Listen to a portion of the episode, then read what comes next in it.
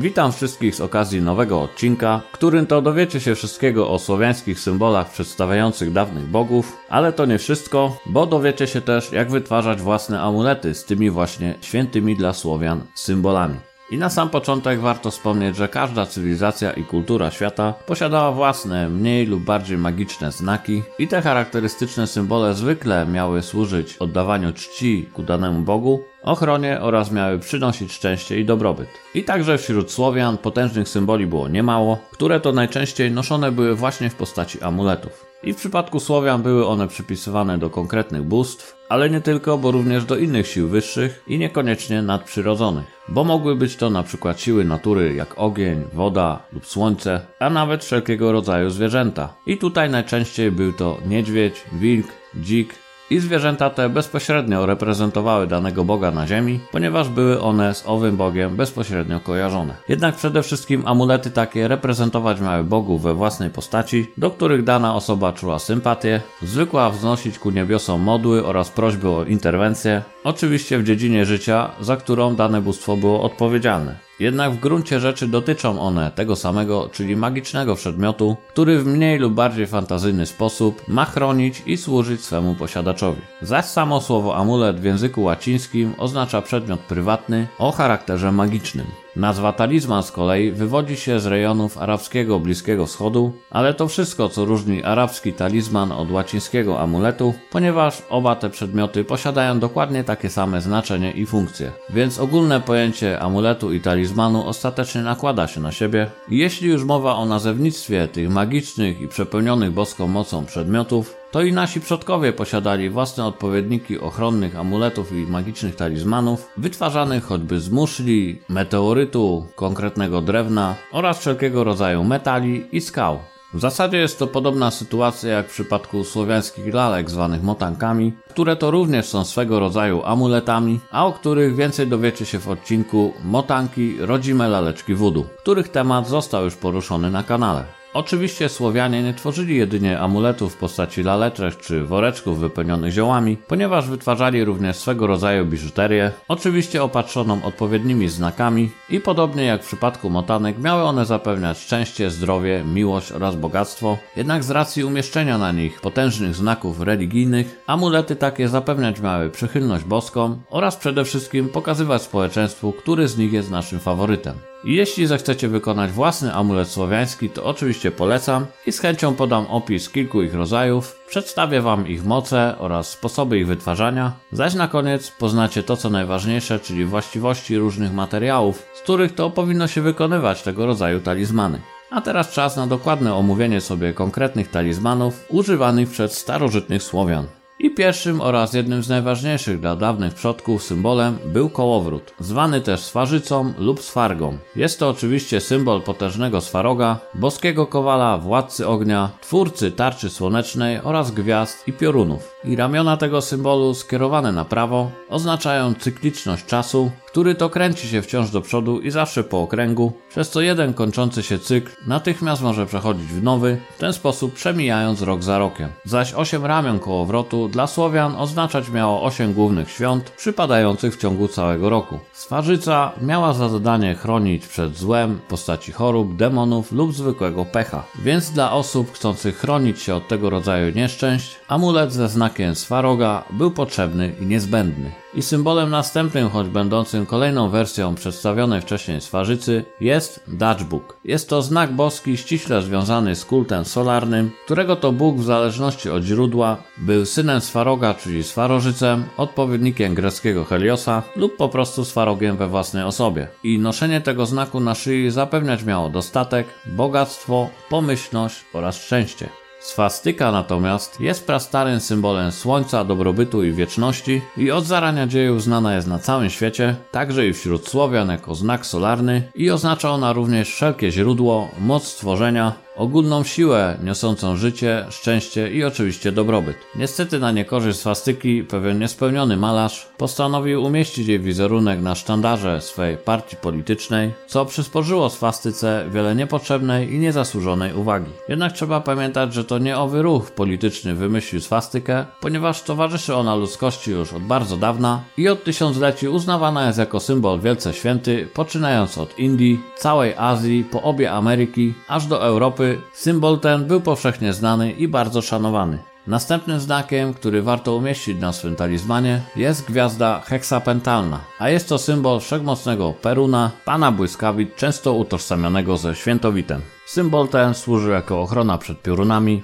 i jako, że potężny Perun był również bogiem wojowników, to często nosili go słowiańscy wojowie pragnący zapewnić sobie pomyślność i wgląd tego boga w wynik danej walki, oczywiście uchodząc z potyczki cało. Piątym symbolem słowiańskim jest tajemniczy Triskelion. Składa się on z trzech połączonych ze sobą prawoskrętnych spirali, zaś symbol ten nie występował jedynie u Słowian, ale też choćby u Celtów, gdzie kojarzony był z kotłem Keridwen, tamtejszej bogini śmierci i odrodzenia, odpowiedniczki słowiańskiej Marzanny bądź Nyi. Zaś sami Słowianie łączyli Triskelion z Welesem, zwanym też Trygławem bądź Trzygłowem, który był panem świata podziemnego, czyli tzw. Tak Navi, gdzie prowadzić miała spirala obrazująca całokształt ludzkiego życia, co oddawać miały pofałdowane ramiona tego symbolu. Lunula z kolei była symbolem kobiecym, przede wszystkim używanym przez młode słowiańskie kobiety, zaś znak ten wspierać miał płodność oraz kobiecość w pełnym rozkwicie, do tego poczucie zmysłowości, a także wspomaga kreatywność oraz pomaga w drodze do realizacji marzeń. Swym kształtem przypomina odwrócony do dołu księżyc, symbolizujący magię nocy, będącą nieodłącznym elementem życia oraz samej natury. Noszenie lunuli na szyi miało też uwydatnić kobiecość jej posiadaczki oraz przyciągać miłość, dodatkowo chronić przed niekorzystnymi kobiecymi dolegliwościami i oczywiście korzystnie wpływać na urodę.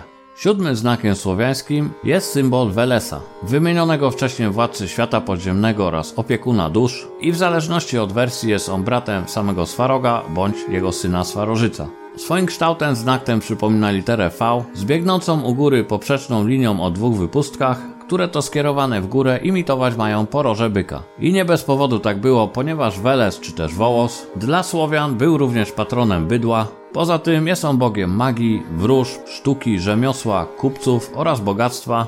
Weles posiada też inny symbol, który można umieszczać na swych talizmanach, a jest to znak czysto zwierzęcy przedstawiający łapę niedźwiedzia, bo jak było wspomniane na początku, dawni Słowianie w niedźwiedziu właśnie dopatrywali się Welesa, którego w panteonie bogów słowiańskich porównać można do greckiego Hadesa lub nordyckiego Lokiego. Kolejnym znakiem jest znak Mokosz, który również reprezentuje Boga, a właściwie boginkę o tym samym imieniu, czyli Mokosz i w najprostszych słowach dla Słowian była ona Matką Ziemią. Władała naturą, uprawami, plonami, była boginią płodności, seksualności, urodzaju i za to właśnie odpowiada amulet nakreślony jej znakiem.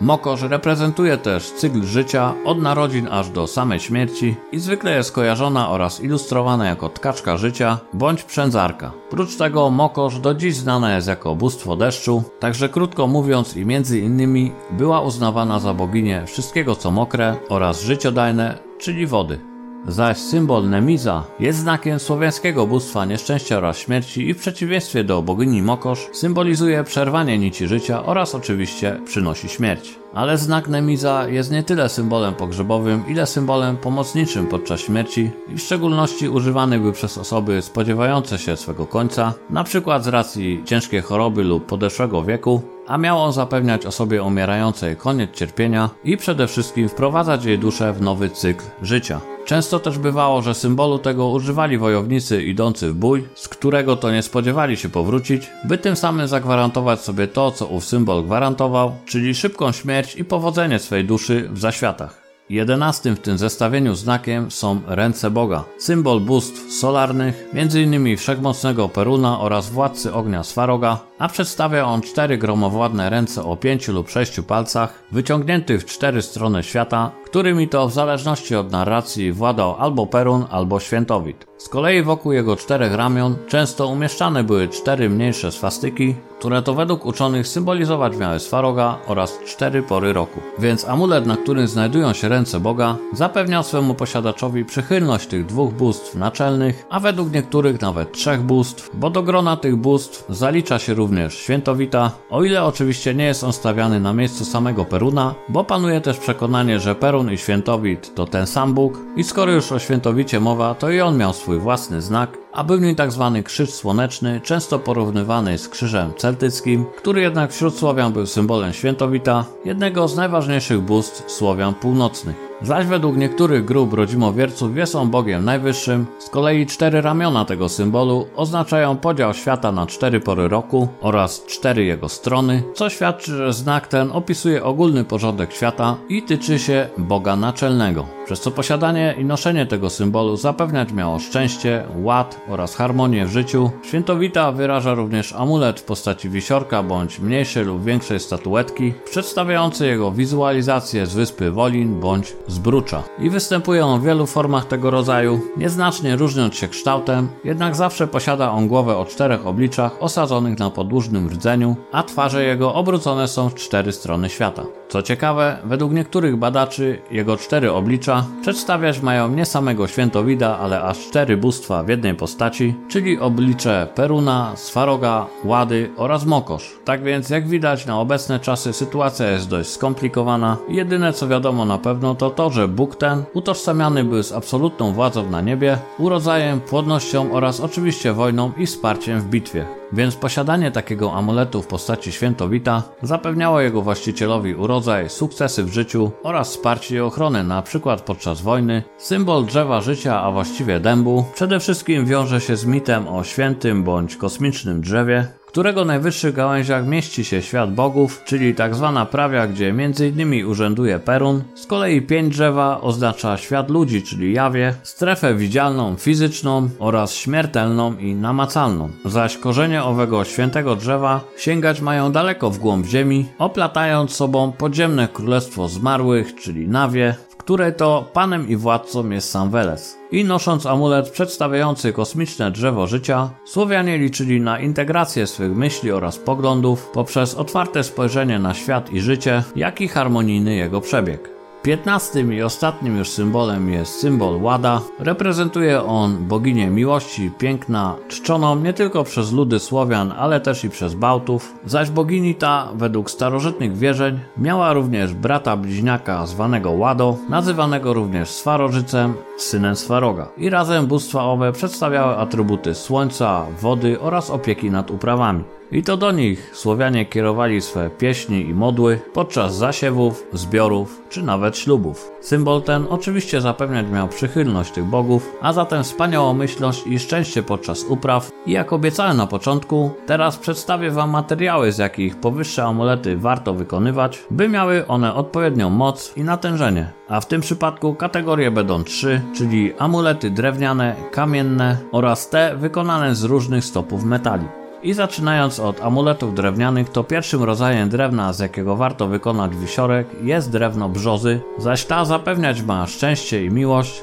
i w czasach niedostatku jej kora ratowała od głodu, sok pomagał w utrzymaniu zdrowia, zatem amulet z drewna brzozy swemu właścicielowi zagwarantuje dostatek oraz dobre zdrowie. Kolejnym drzewem jest święta dla Słowian lipa i była ona tak ważna, że pod żadnym pozorem nie wolno było jej ścinać. Często wieszano na niej i nadal wiesza się religijne znaki, wizerunki samych bóstw, kapliczki i święte obrazki. Chroniła ona plony, ludzi oraz zwierzęta przed złem, demonicznymi mocami oraz chorobami. Więc używając tego drzewa do wytworzenia swego amuletu, dodajemy mu właśnie powyższe moce. Następnym drzewem jest drzewo najważniejsze, czyli dąb. Symbolizował on wcześniej wspomniane drzewo życia, ale był też drzewem i domem samego Peruna. Zaś na przestrzeni wieków jego owoce pomagały przetrwać głód i nieurodzaj. Jest też bardzo twardym i trwałym materiałem, więc najchętniej i najczęściej drewna tego używano do budowy domów. Z jego owoców, czyli żołędzi, również bardzo często wróżono, Utworzenie amuletu z jego drewna wspomoże stabilność, zdrowie, siłę, urodzaj oraz szczęście. Więc warto zestawiać dąb z symbolem Peruna bądź drzewa życia.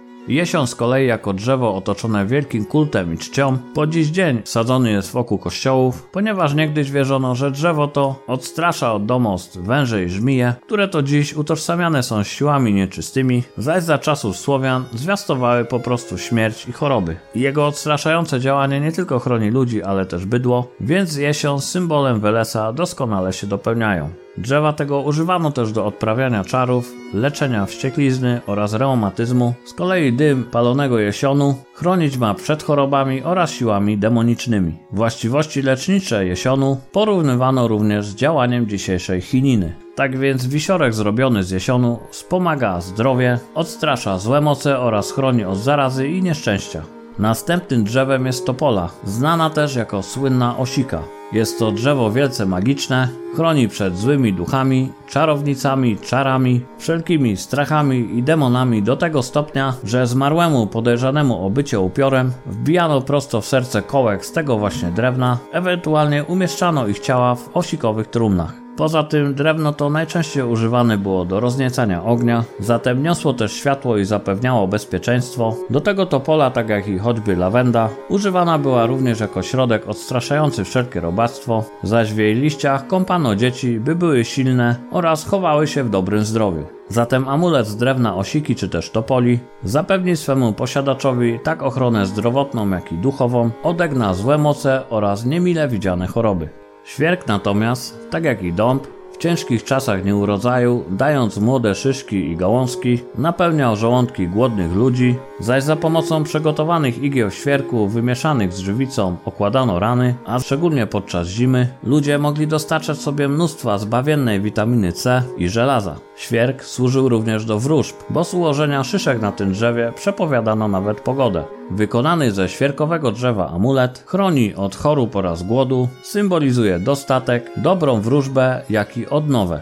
A teraz wymienię rodzaje kamieni, które warto użyć do wykonania amuletu z insygniami ulubionego boga. Tutaj oczywiście pierwszym i najbardziej znanym przez Słowian kamieniem jest bursztyn. I nie bez powodu, bo działa on wielce uzdrawiająco, emituje on dobroczynną moc, której równowaga często zaburzana jest przez stres oraz choroby i nie tyle te cielesne, ile choroby duchowe. Neutralizuje też złą energię, ma właściwości uśmierzające ból oraz przywraca spokój, szczególnie spożywany w postaci nalewki zwanej bursztynówką. Więc Słowianie wybierali najczęściej bursztyn, szczególnie, że był dla nich najbardziej dostępny dostępny, łatwy w obróbce i bardzo piękny. Agat zaś znany jest jako kamień równowagi. Jego moc korzystnie wpływa na pole energetyczne człowieka, stabilizuje je. Do tego kamień ten jest bardzo pomocny w różnego rodzaju problemach emocjonalnych, ponieważ dodaje pewności siebie oraz lekkości ducha, uśmierza też ból głowy, oddala trapiące nas troski i niepokoje. Także jest idealnym wyborem dla osób cierpiących na migreny, melancholię, załamania nerwowe, nadwrażliwość lub depresję.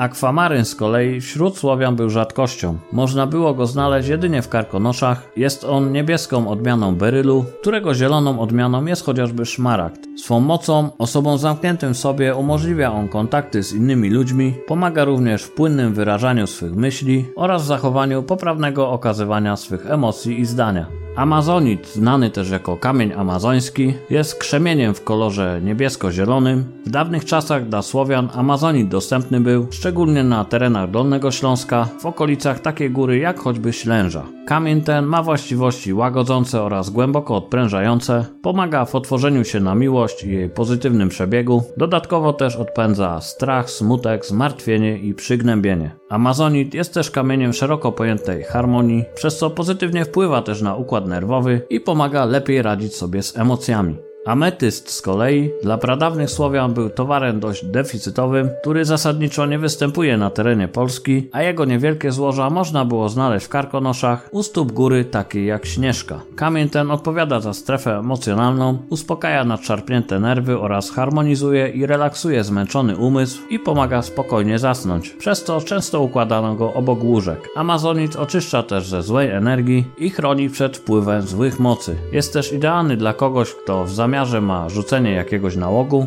jest to też kamień czystości i transformacji i pomaga lepiej zrozumieć istotę własnej egzystencji. Granat natomiast najpewniej znaleźć można wśród granitów z regionu Strzegomia, a jest to silny kamień aktywujący chęć oraz pasję do życia, wspomaga pracę wszystkich organów, dzięki czemu przynosi długie oraz zdrowe życie. Pomaga on też oderwać się od depresji oraz niechcianych przyzwyczajeń. Wzmacnia też odwagę i wytrwałość fizyczną, jak i duchową. Poza tym działa silnie motywująco i w razie bezczynności popycha do działania. Z kolei jadeit to chyba najbardziej niedostępny w słowiańskiej Polsce kamień. Występuje on jedynie w Tąpadłach u podnóża Góry Ślęży oraz w dość skąpych ilościach na terenie gór kaczawskich. Jest to święty kamień mistyków. Starożytne cywilizacje całego świata używały jadeitu do tworzenia rozmaitych amuletów, przynoszących im dobrobyt, pomyślność oraz szczęście. A najbardziej kojarzony z zamiłowania do jadeitu ludem byli Chińczycy oraz Majowie. Z racji jego wytrzymałości najczęściej tworzono z niego długowieczne przedmioty, jak religijne figurki, maski oraz amulety przeciw czarom, zaklęciom i złym urokom. Przedostatnim jest słoneczny kamień. W Polsce jest on równie rzadki co jadeit, zaś jego niewielkie pokłady znaleźć można w okolicach Cieplic w Sudetach. Zaś jego działanie pozwala usuwać z umysłu niepożądane, często destruktywne myśli, pomaga też w podejmowaniu dobrych decyzji oraz rozwija głębszą intuicję. Kamień słoneczny jest też kamieniem, który pozwala iść przez życie drogą serca oraz osiągnąć pełną harmonię ze światem. Jego moc przyciąga szczęście dzięki wzmożonej intuicji, która podpowiada podpowiada, gdzie owego szczęścia należy szukać. Kamień księżycowy z kolei starożytni Słowianie sporadycznie napotykać mogli w okolicach Jeleniej Góry, jest żeńskim odpowiednikiem kamienia słonecznego, pomaga on utrzymać i utworzyć równowagę hormonalną, skłania do bardziej akceptującej i stanowczej postawy, przez co ów kamień idealnie pasuje do amuletu takiego jak lunula. No dobrze, myślę, że przykładów kamieni, z których można wytworzyć amulety wystarczy, zaś przykładami odpowiednich metali są oczywiście złoto, które swemu posiadaczowi gwarantuje powodzenie. Jest to metal wielce szlachetny i oczywiście królewski, który kojarzy się ze słońcem i z nim właśnie niegdyś był utożsamiany. Pomaga on też przyciągnąć uwagę oraz uczucia osób, na których najbardziej nam zależy. Jest też symbolem władzy oraz sukcesu i sprzyjać ma poprawie ogólnego dobrobytu. Równie szlachetnym metalem co złoto jest platyna, ponadto posiada potężne działanie lecznicze, jest też pomocna w leczeniu ciężkich przypadków włuszczycy oraz trądziku, pomaga oczyszczanie organizmu z wszelkich toksyn. Metal ten pomaga również w rozwijaniu umiejętności magicznych, takich jak wróżenie, wywoływanie duchów czy jasnowictwo. Platyna pobudza też intuicję swego posiadacza oraz pomaga dostrzec to, co zwykle bywa niewidoczne dla innych. Srebro natomiast nie jest tak ekskluzywnym metalem jak złoto czy platyna, jednak mimo to od zarania dziejów określa się je jako metal boży, zaś wszelkie złe moce takie jak duchy i demony boją się go jak ognia. Na przykład w czasach Słowian, jak i późniejszych czasach chrześcijaństwa mogły zostać unicestwione jedynie za pomocą broni wykonanej ze srebra. Metal ten wpływa też oczyszczająco na duszę i podświadomość człowieka, jednak pod wpływem srebra ludzie za bardzo wrażliwi mogą stać się zbyt wielkimi marzycielami, co taką osobę doprowadzić może do przytłoczenia licznymi fantazjami. Ogólnie mówiąc, srebro chroni przed działaniem złych mocy, ma właściwości oczyszczające i antybakteryjne, prozdrowotne i wspomaga dobre samopoczucie. Miedź natomiast była ogólnie dostępnym materiałem, względnie niedrogim, na który mogła pozwolić sobie tzw. Tak uboższa część społeczeństwa, ale prócz swojej dostępności dla dawnych Słowian była też łatwa do obróbki. Poza tym ma też właściwości regulujące negatywną pracę układu nerwowego, dzięki czemu miedź zapewnia dobrą pamięć, koncentrację, kreatywność oraz stabilność emocjonalną oraz podobnie jak i srebro wykazuje silne działanie antybakteryjne oraz zdrowotne, wspiera również układ odporności odpornościowy, zatem jak najbardziej warto użyć miedzi do wytworzenia swego amuletu, najlepiej w zestawieniu z symbolem mokosz, łada lub lunula. Ostatnim metalem, o którym będzie mowa, jest żelazo, które mimo swojej fizyczności, pozornie pozbawione jakichkolwiek magicznych mocy, przez Słowian nie było uważane za rzecz zwyczajną. Pochodzi bowiem ze świata podziemnego, obszaru kojarzonego z zaświatami, co automatycznie i bezsprzecznie dla Słowian rozstrzygało jego właściwości nadnaturalne. Żelazo automatycznie też przypisywane było Welesowi, tak więc jego symbol umieszczony na żelaznym wisiorku sprawi, że idealnie się one dopełnią. Jak jako iż wierzono, że metal ten pochodzi spoza ludzkiego świata, to reprezentował on też transcendencję, czyli coś poza zwykłym pojmowaniem, coś wielce boskiego i duchowego, do uchwycenia jedynie poza świadomością lub poza ciałem. Żelazo zabezpieczało też ludzi i zwierzęta przed wszelkimi niebezpieczeństwami, chroniło też przed złymi duchami oraz demonicznymi mocami. Panowało nawet przekonanie, że tylko broń z czystego żelaza potrafi dosięgnąć nie tylko istotę cielesną, ale może też zranić istoty eteryczne, takie jak duchy czy zjawy, dlatego że jest to właśnie metal po części pochodzący ze świata żywych, po części też ze świata zmarłych. To już koniec materiału o słowiańskich magicznych znakach oraz talizmanach mocy. Mam nadzieję, że przygotowany przeze mnie materiał Wam się spodoba i że może sami z niego skorzystacie, tworząc własny, odpowiedni dla siebie amulet. A ja dziękuję już wszystkim za uwagę i do następnego materiału.